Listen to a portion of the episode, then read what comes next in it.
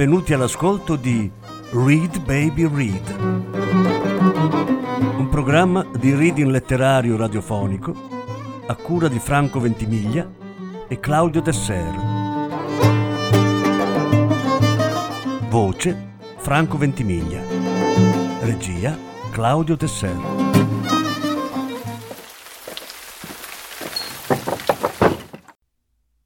La metamorfosi di Franz Kafka.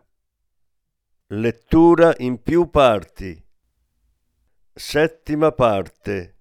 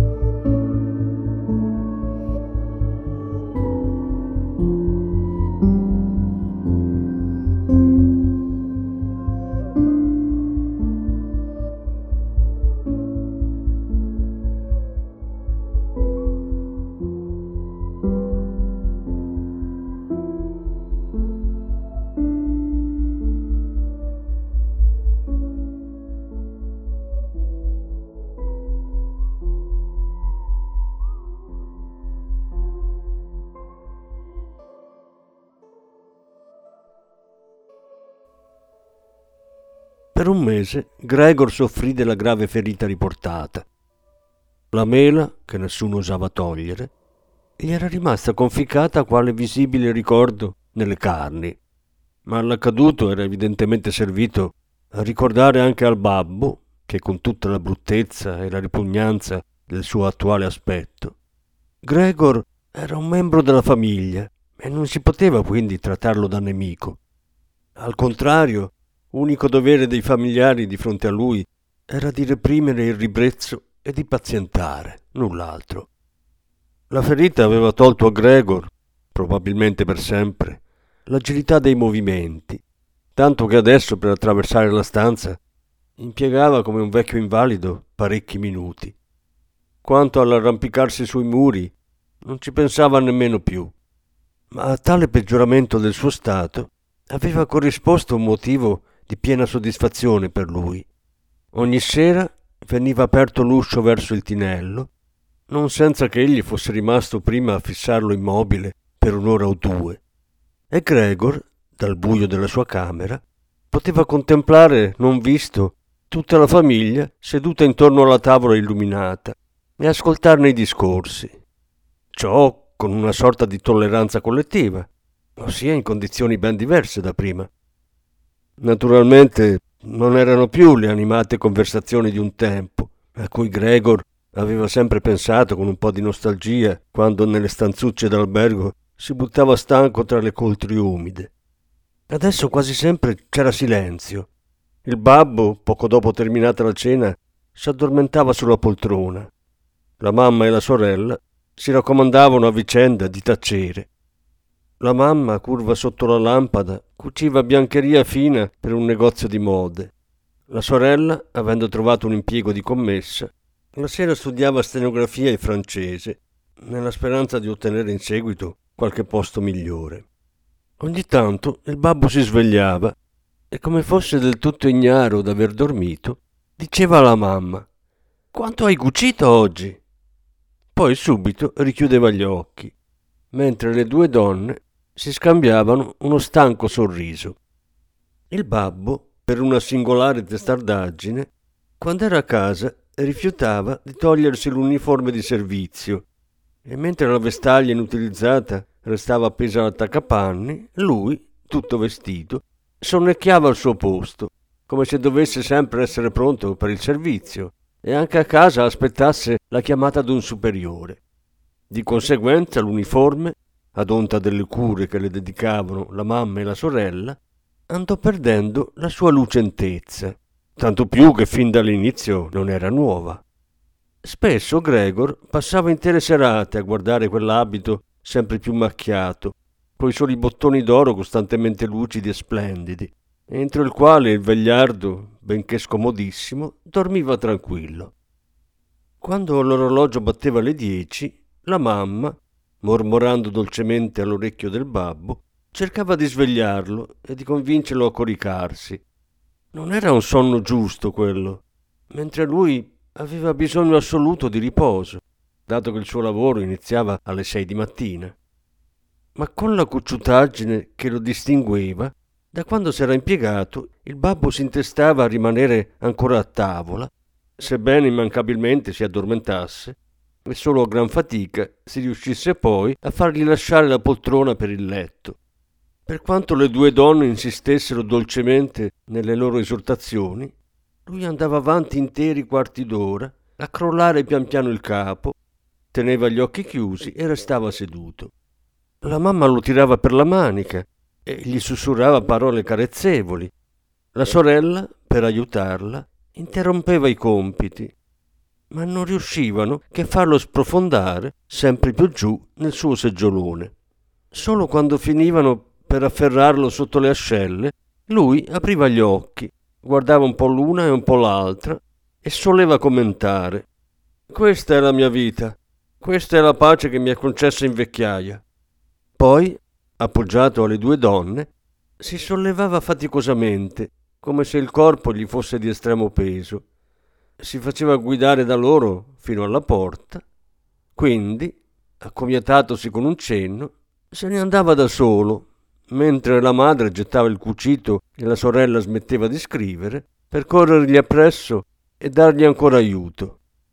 Chi aveva tempo di badare a Gregor più dello stretto necessario, nella famiglia stanca e spossata dal lavoro quotidiano? Il bilancio domestico era sempre più limitato. Si era finito con licenziare la fantesca e ogni mattina e sera una donna di fatica, enorme ed ossuta, dai bianchi capelli scarmigliati, veniva a sbrigare le faccende più pesanti. Al resto, pur continuando nel suo intenso lavoro di cucitrice, accudiva la mamma. Fu perfino necessario vendere non pochi gioielli di famiglia, che la mamma e la sorella avevano portato esultanti in occasione di ricevimenti e di feste. Gregor lo veniva a sapere la sera, ascoltando i discorsi sui prezzi ottenuti, ma il maggior rammarico era sempre dovuto al fatto di non poter lasciare quell'appartamento, ormai troppo grande, nelle mutate circostanze, perché il trasferimento di Gregor appariva un problema insolubile. Gregor, in realtà, si rendeva conto di non essere lui la causa del mancato trasloco. Non sarebbe stato difficile metterlo in un'apposita cassa con qualche foro per l'aria. No, quello che maggiormente disanimava i suoi dal cambiar casa era l'assoluto scoramento in cui si trovavano. Era il pensiero di essere vittime di una sciagura che non aveva l'uguale nella cerchia dei parenti e degli amici. Tutto ciò che il mondo esige dalla povera gente, essi l'eseguivano a puntino. Il babbo portava la colazione agli impiegatucci di banca, La mamma si sacrificava per approntare la biancheria di terze persone. La sorella correva su e giù dietro il banco a comando dei clienti. Che cosa potevano fare più di così? E nella schiena di Gregor la ferita riprendeva a dolere come il primo giorno, allorché vedeva la mamma e la sorella tornare in sala dopo aver portato a letto il babbo e tralasciando il lavoro sedersi l'una accanto all'altra, quasi guancia a guancia. Allora la mamma, additando la sua stanza, diceva Chiudi quella porta, Grete. E lui restava di nuovo al buio, mentre le due donne mescolavano le loro lacrime o talvolta fissavano sulla tavola gli occhi asciutti.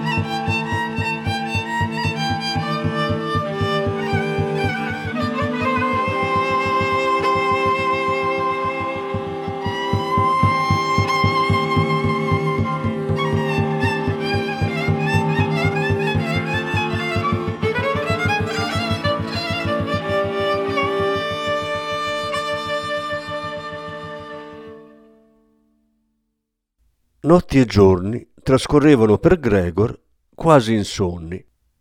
A volte gli veniva in mente di riprendere in mano, appena gli avessero riaperto la porta, l'intera situazione familiare. Nei suoi pensieri tornavano ad affiorare, dopo lungo tempo, il principale e il procuratore, i commessi e gli apprendisti, il garzone duro di comprendonio, due o tre amici impiegati presso altre ditte, la camera di un albergo in provincia, caro, fugace ricordo, la cassiera di una cappelleria a cui aveva fatto seriamente, ma troppo posatamente, la corte. Tutti riaffioravano, frammisti ad altre persone, estranee o dimenticate, ma invece di soccorrere lui e i suoi, sembravano sempre inaccessibili. E quando scomparivano, egli ne era lieto. Subito dopo non era più d'umore da preoccuparsi della famiglia, ma soltanto furibondo per la poca cura che dimostravano per lui. E pur non provando il minimo desiderio di cibo, almanaccava come avrebbe potuto raggiungere la dispensa per prendersi, anche se non aveva fame, quanto gli spettava. Ormai la sorella, senza curarsi di ciò che avrebbe potuto meglio accontentarlo, ogni mattina e ogni dopo pranzo prima di correre al lavoro, gli spingeva con una pedata nella stanza un cibo qualunque e la sera lo ritirava con un colpo di scopa, indifferente al fatto che lui lo avesse appena assaggiato o nemmeno toccato, come il più delle volte accadeva. Anche al riordino della stanza provvedeva adesso ogni sera e non avrebbe potuto sbrigarsela più in fretta. Sulle pareti si vedevano strisce di sudiciume Qua e là giacevano cumuli di polvere e di spazzatura. Nei primi tempi Gregor, ogni volta che la sorella entrava, quasi per significare il suo rimprovero, si metteva negli angoli più bisognosi di pulizie. Ma anche se ci fosse rimasto un'intera settimana, la sorella era incorreggibile. vedeva il sudiciume, ma aveva deciso di non toglierlo. D'altra parte, mostrando una suscettibilità assolutamente singolare, che del resto si è propagata all'intera famiglia, non ammetteva che gli altri provvedessero a questo lavoro. Un giorno la mamma, buttando acqua a secchi, aveva ripulito a fondo la stanza di Gregor, non senza procurare a lui grave disagio e costringendolo a rimanere rabbioso e immobile, steso sul divano. Ma non la passò certo liscia. Appena la sorella, rincasando la sera, si avvide della novità, corse nel tinello, mortalmente offesa, e trascurando le mani della madre tese ad implorare, scoppiò in un pianto convulso, che a tutta prima lasciò i genitori stupefatti e smarriti. Anche il babbo si era destato di soprassalto nella sua poltrona. Ma subito cominciarono ad animarsi, e da un lato il babbo rimbrottava la mamma perché voleva intromettersi nel riordino della stanza di Gregor, dall'altro la sorella strillava che non avrebbe mai più potuto riordinarla e la mamma cercava di trascinare verso la camera da letto il babbo, che era eccitato al punto di perdere la testa.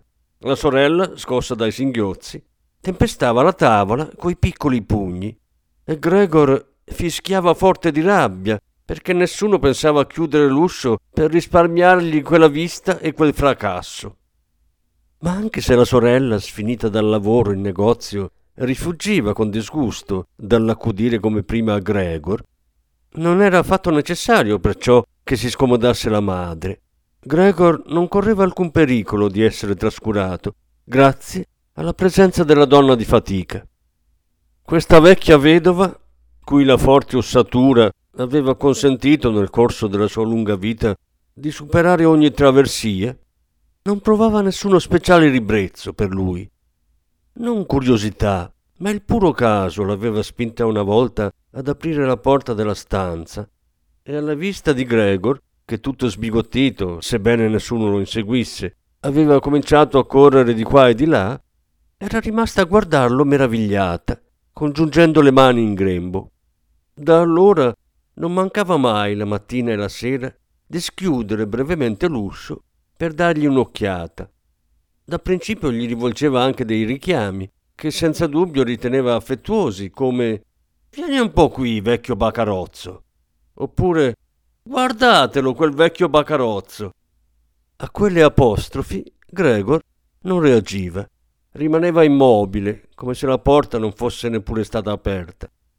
Almeno avessero ordinato a costei di riordinargli giornalmente la stanza, invece di lasciare che lo importunasse senza costrutto come più le piaceva.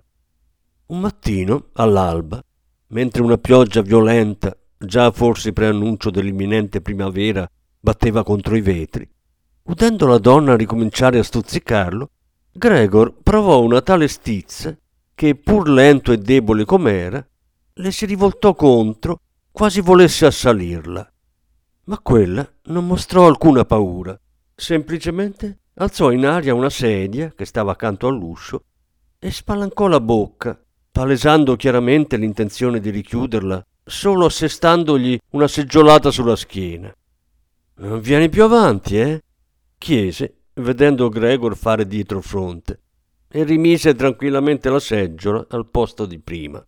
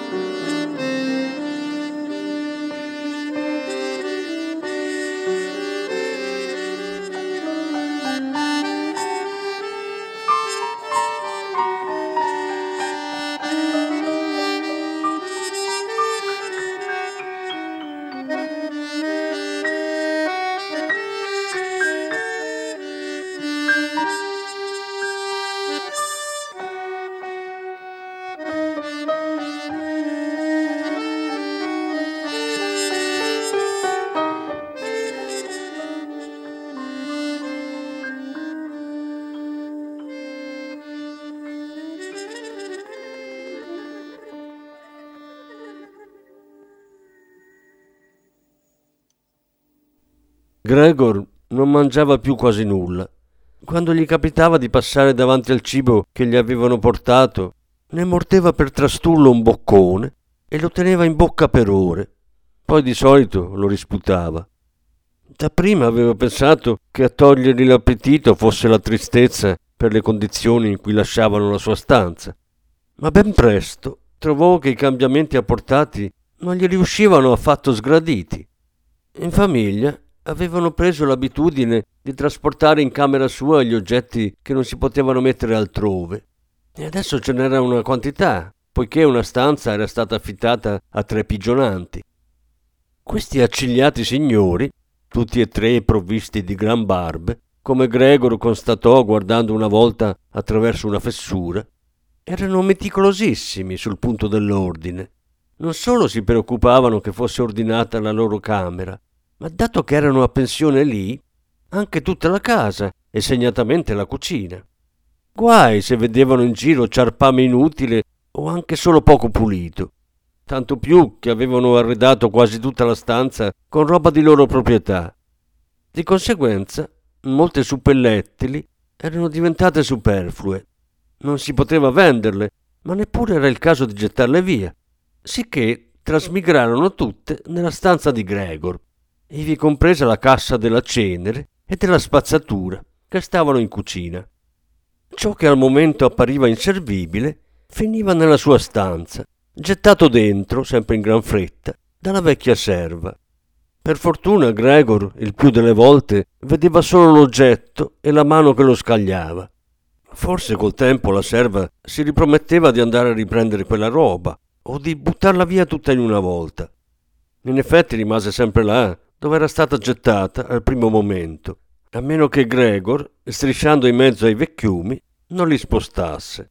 Cosa che nei primi tempi dovette fare di necessità, non disponendo di spazio libero ove aggirarsi.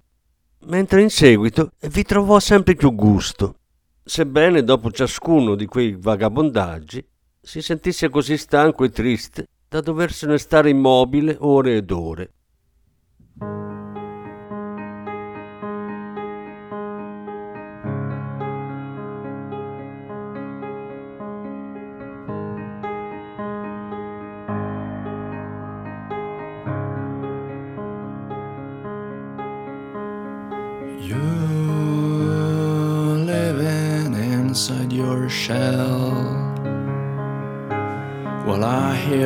Bird songs.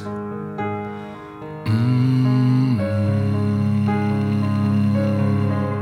Oh, sweet slip, come to me through this frowning, frowning night, and my bosom lake and ruby tears you dry lose my slender dress so fast among shadows deep. Lose my slender dress so fast among shadows deep. I see that every time I rise, soon he's having hands on me. You see that every time I try, I see only misery. Fly, summer's play. A thoughtless hand has brushed you away. A trapped dream. I was a maiden queen.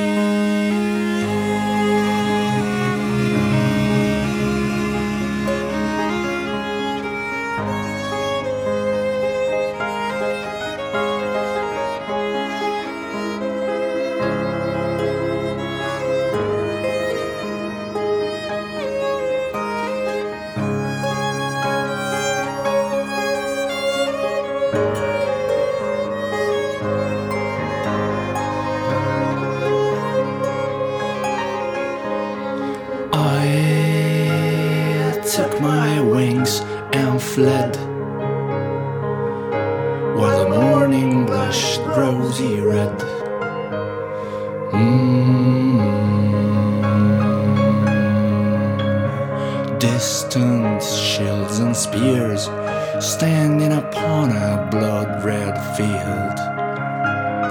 Distant lips of skies burn the fire of my lies. Hammers, chains, and furnaces inside my anvil brain. Sunflowers and a pierced nail arise from the graves of thorns. You see that every time I rise, soon he's heavy hands on me. You see that every time I try, heaven's deep falls on me.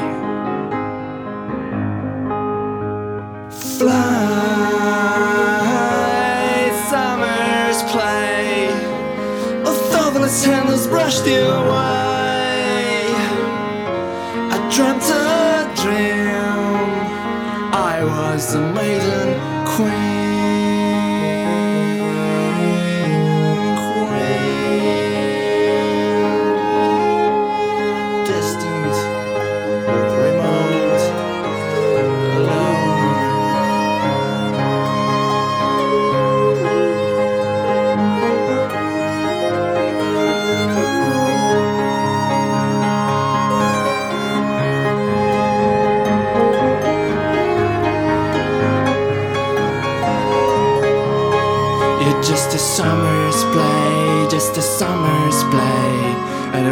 To play such game.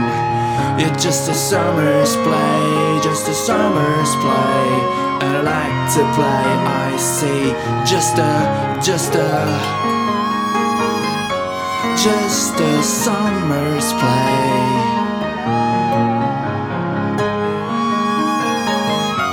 just a summer's play. You know, you feel the same today. Even in heaven, you shouldn't be crying. So stand alone and face your days, your empty streets. You know, it would be so nice. So nice to spend a day with you.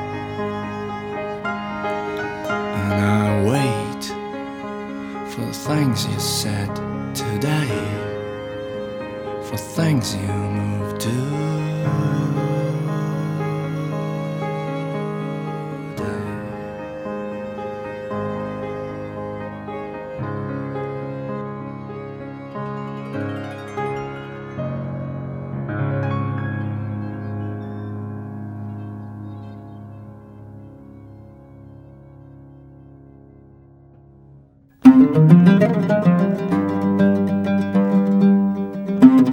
Avete ascoltato Read Baby Read, un programma di reading letterario radiofonico a cura di Franco Ventimiglia e Claudio Tesser. Grazie per l'ascolto, alla prossima settimana. La successiva parte sarà trasmessa la prossima settimana. Thank you.